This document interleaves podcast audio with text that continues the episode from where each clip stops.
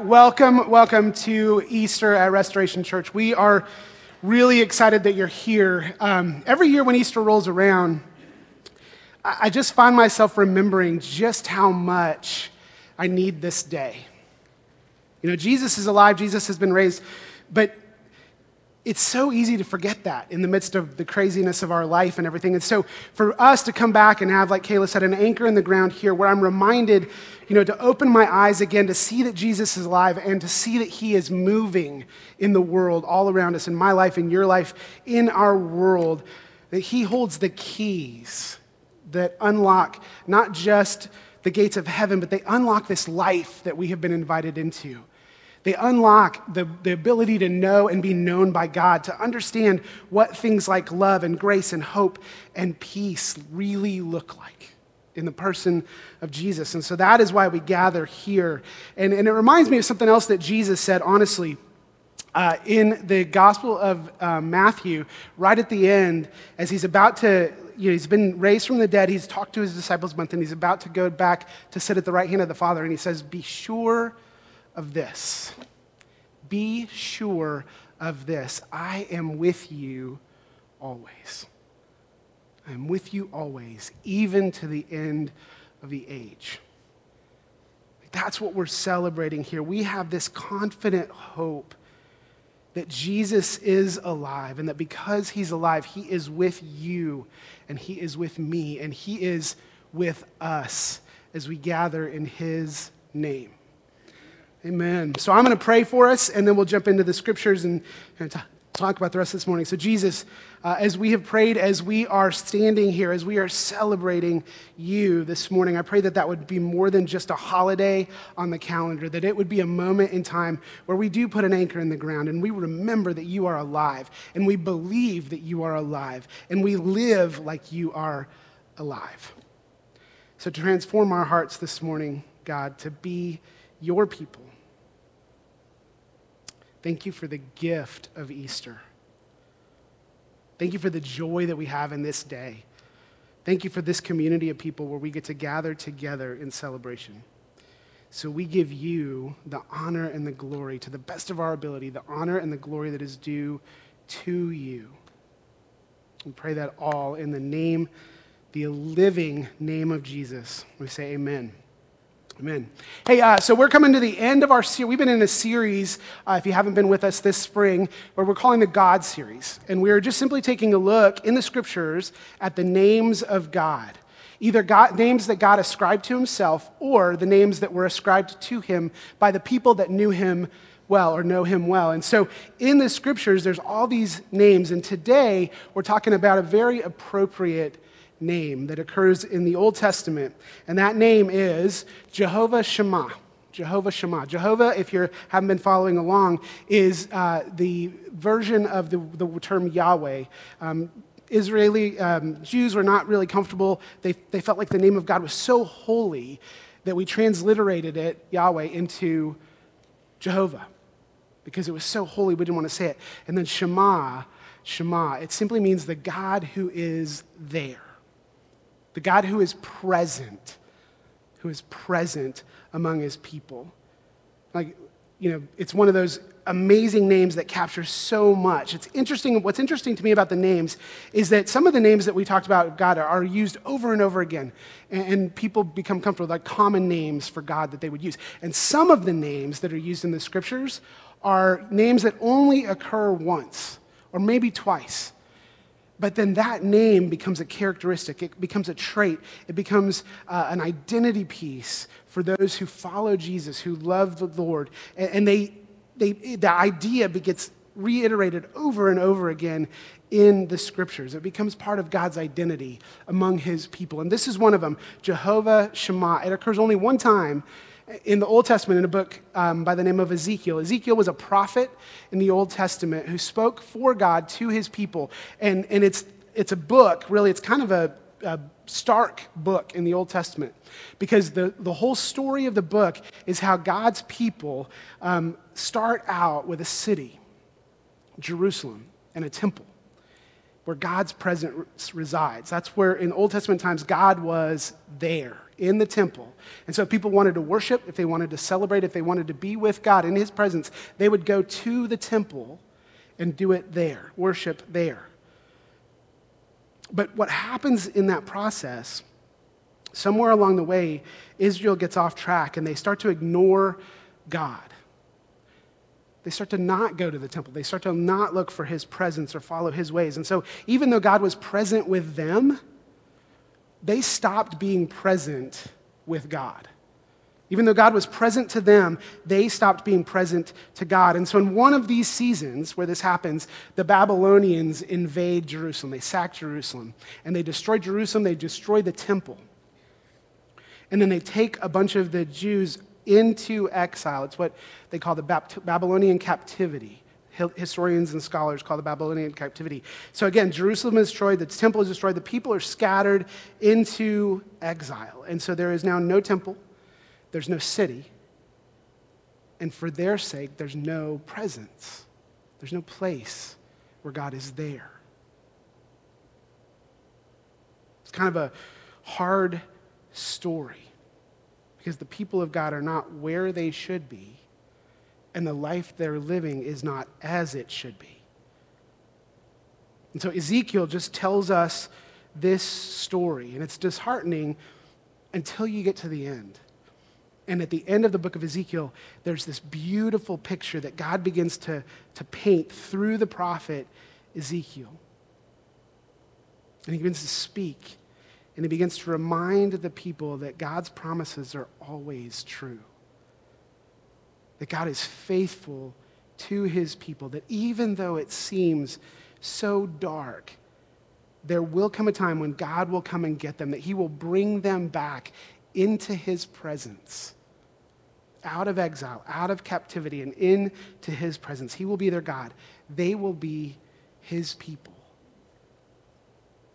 And so Ezekiel paints the picture when all that is done, it'll be like this this majestic city, like a new Jerusalem that will belong to them and that will be parties and celebrations. There will be no more tears, no more crying, no more pain. There'll be a moment where God is with his people, fully present. And he says to his people through this prophet, he goes, Look, I know you feel alone and scattered. I know you're struggling. I know everything feels broken right now. Everything feels broken in your life right now. But there's coming a time when all that will end, where you'll never have to deal with doubt, suffering, hurting. God will be with you, He will be fully present, and you will be with God. We will be with God fully restored. It's this amazing picture, this beautiful city, this, this city of celebration. And then it says this at the very end, the very last verse in the book of Ezekiel and the name of the city from that time on will be the Lord is there. Jehovah Shammah. The Lord is there. See, the thing is, this is a theme that is reiterated throughout the scriptures. We don't know when the city will be established. In fact, Jesus says, look, you need to know this that that kingdom, that city, like it's near. It's near but it's not yet here in its fullness. It's near, but it's not yet here in its fullness. In the meantime, for us, for them then and us now, it's easy to doubt that God is there, that He's present, that He's with us. We look around and we see the struggle, we see the wars, we see all the junk around us, and it's hard sometimes to struggle to believe that He is Jehovah Shammah that my God is with me, that He is there with us. And yet, He is Jehovah Shammah. Years ago, I was, um, I was at a men's retreat. We were living in, in the Midwest, and I was at a men's retreat. You know, men's retreats are those places where guys go to share their feelings. We love it. Um, but we, we went there and we were, you know, talking and listening. There were all these sessions that were going on. And, and you know, each session you would either talk about stuff or you'd go, I'm, I'm making it sound really terrible. They're actually really fun. Um, but I like to share my feelings. So um, anyway, we were there. Um, we're, we're in this one session. The, the speaker gets up and he starts to talk about you know, how God wants to heal the junk in our lives, the stuff, the wounds, the, the messages that we've carried with us. And he goes, So here's what I want you to do. I want you to go for 30 minutes. I want you to go out just by yourself, silence, solitude. I want you to go find a spot. And I want you to sit, not thinking, not praying, just sit in silence and ask God to speak for 30 minutes. Not a minute more, not a minute less. 30 minutes. Set an alarm clock. And, you know, I'm like, oh, okay, that sounds really fun. I'm a people person, right? So I'm like, oh, this is going to be great. No, I, so but I did it. I'm like, okay, I'm going to give it a try. It was it was in the middle of February in the Midwest. So add to the fun that it was super cold. Uh, and I'm out in the middle, so I drive my car out into the middle of this cornfield in the middle of Kansas, in the middle of nowhere, because everything in Kansas is a cornfield that is in the middle of nowhere. And so I'm out in the middle of this cornfield, I'm sitting in my car, and it's cold, and I have to turn the heater on, then turn it off, then turn it back on, turn it off. 20 minutes, nothing. Dead silence. 25 minutes, nothing. I'm like, God, where are you not? You're not there with me. Where are you? 26 minutes, nothing. 27 minutes, and I'm beginning to lose confidence. You know, I mean, I'm just sitting there and I'm waiting for God to speak, and there's nothing. And then at minute 27, minute 27, it was like this unbelievably vivid memory came into my mind. It was a memory from when I was about nine or 10 years old. And the thing just played out like I was watching it on a movie screen. It was the craziest thing. So vivid. It's one of those like vivid memories that you have where you can almost feel and see the rocks and things that are all around. And so this, this memory is where I'm climbing this waterfall with my dad and my cousin and my brothers. And so we're all climbing up this waterfall, and, and I'm, I am terrified of heights, not when I'm looking down, but when I'm looking up. So we're climbing up, and I'm just terrified of heights. And so we're going up, and I'm climbing behind my dad and my cousin, and, we're, and I'm struggling, you know. And so my dad is losing patience with me, to put it kindly. And he's like, come on, let's go, you know. But I'm like, oh, I can't find my way. And, and we're going up this thing. And again, it's so vivid. I can see, I can feel the rocks. And I am terrified, like just petrified, almost to the point of not being able to move. And in the middle of that memory, it was like God just, this unbelievably still voice, a thought that wasn't my own comes into my head. And it was God who said, what do you wish your dad would have said to you in that moment?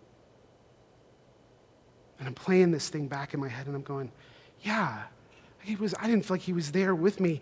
I, I, I just, God, I just wish he would have said that he was right there with me and that he wouldn't let me fall. I wish he would have said he was right there with me and he wouldn't let me fall. And then the very next thing, God says, You wouldn't have believed him. You wouldn't have believed him. And you don't believe me either.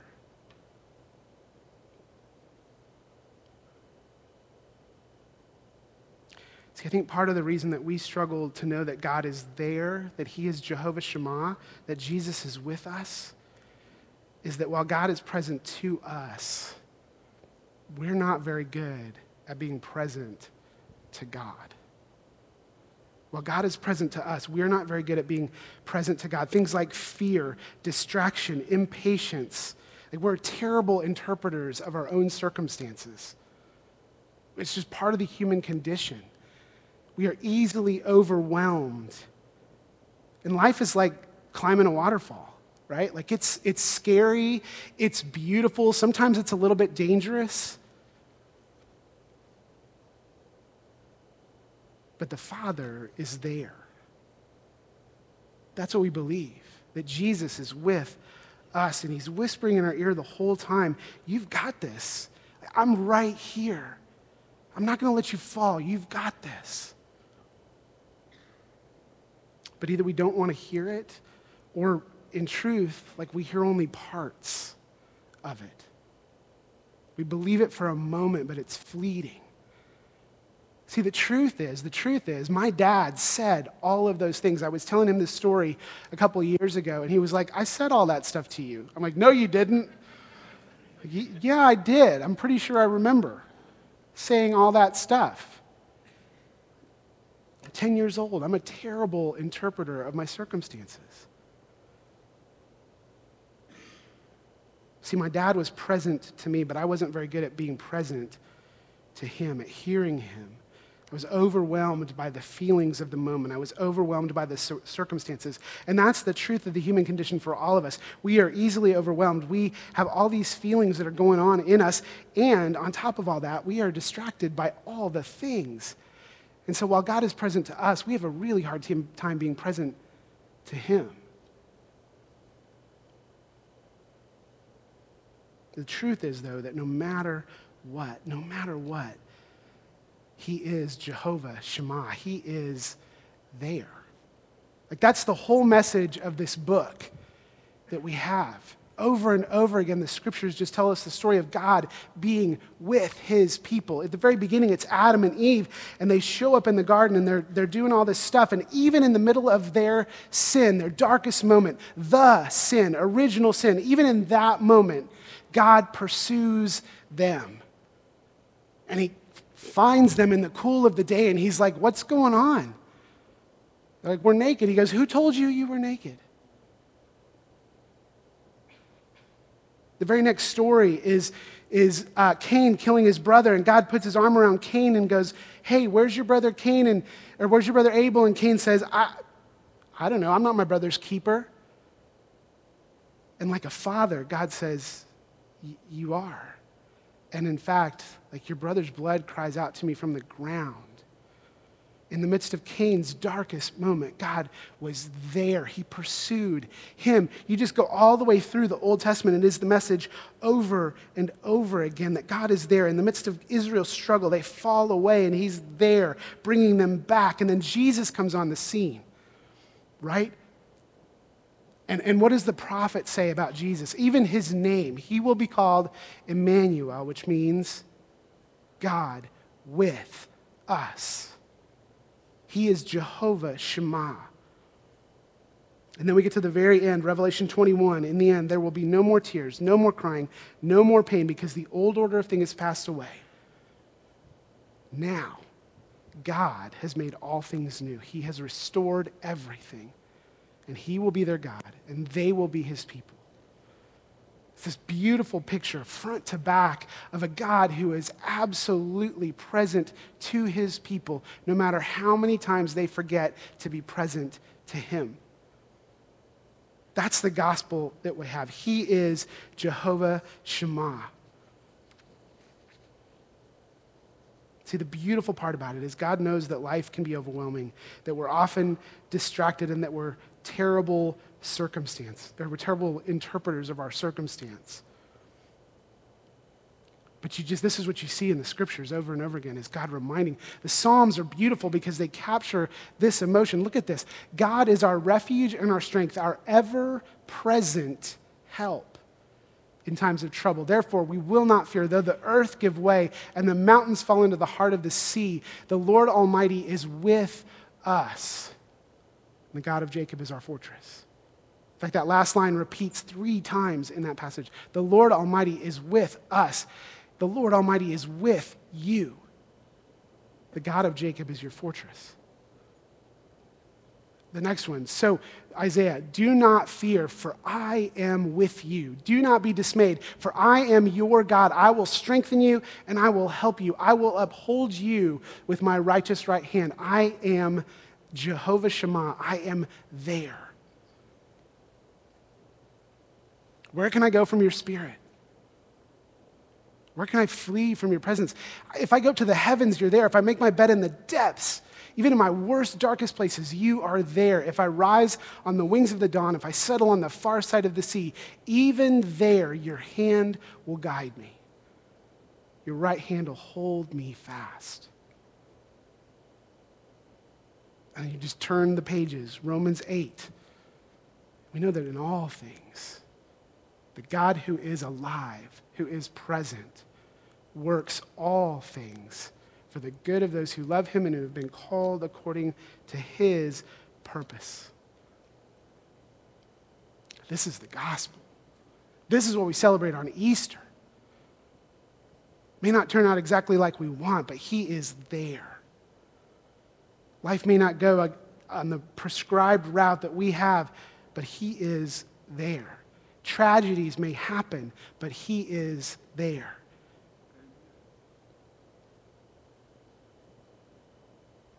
This didn't become real to me until I had um, kids, and in particular, until I had teenagers.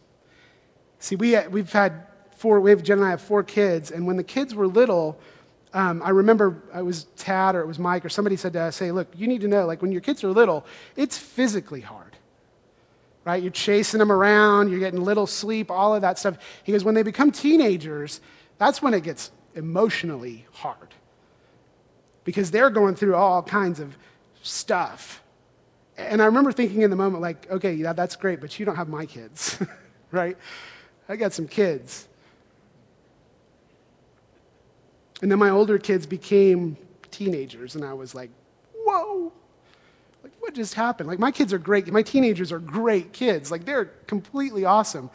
But you want to talk about a never ending roller coaster ride of emotions, like all the emotions that you can possibly experience? Parent teenagers, because it's on all the time, up and down. It's all the stuff all at once. And it feels like there's so much at stake because they're beginning to really interpret their circumstances and they're beginning to really like deal with life and stuff and figure out who they are as people. And so the emotions are up and down and up and down. And as a parent, as a father, you sort of like you sort of ride the roller coaster with them. You don't necessarily all of it. Like you try not to, but we do, right? As parents. Like, we're invested in what's going on in their life. We're human and we love them. And so when they're up, it's like, oh, yeah, life's awesome. And when they go down, it's like, ooh, I'm worried about my kids. That's sort of the journey. And I'm, I, as much as I you know, want to di- divorce myself or pull myself apart, like, I'm with them in it all the time. See, as a parent, there are sometimes that you want to rescue them in the middle of those roller coaster moments, and you can. And then there are other times that you kind of know they need to go through the thing that they're going through, and they need to learn how to process it because that's the only path that they're going to grow and become stronger. And so you let them go through some of those hard things because you have to. And then sometimes there's just tragic things that happen, and, and everybody tries to recover from it. But in every one of those situations, as a father, man, I am all in. I am there with them. In fact, there's no experience that my kids have that I don't go through with them. Because that's my heart. I am walking with them. I am for them. It can be scary, it can be beautiful, it can be dangerous, but my heart is to protect and guide and whisper in their ear, I am there, I am here, and I won't let you fall. That's the heart of a father, a broken one. How much more so is the heart of our, our Father, of Jehovah Shammah? Only He's the one that has all the keys. He's the one that can work it all for His good and for our glory. And so the only question that we are left with is do we believe it? Do we believe that He is Jehovah Shammah? Do we believe that Jesus is alive and He is with us as the people of God? Does it change the way that we interact with our world, how we interpret our circumstances? Do we believe when Jesus says, I am with you, even to the end of the age? Not do we believe in Jesus, do we believe Jesus when he says that? Enough to where it changes us. Like, this is the message of Easter that he is alive and he is with us. And when we believe it, it changes everything. That's the beauty of believing and trusting that our Father is Jehovah Shammah, that He is there. See, on our past, no matter where we've been, no matter what you've gone through, the truth is that He was there. There's nothing that you've experienced that Jesus didn't go through with you. Just as true in our presence, no matter where you are now or what you are going through, Easter reminds us that He is there. He is with you in it. The highs, the lows. And then when we think about the future, no matter, no matter what you're worried about, no matter where you think life might go that you've been carrying some anxiety about, no matter what you fear might happen in the future, see, the truth is, He will be there. The truth is, He is already there because He is Jehovah Shammah. He is the God who is with us. And if there's one thing, one thing that Easter tells us, if there's one truth that we have to embrace for our own sake and for His glory, that if there's one truth to cling to that we can be sure of, it is this that He is with us, that He is with you and He is with me, even to the end of the age.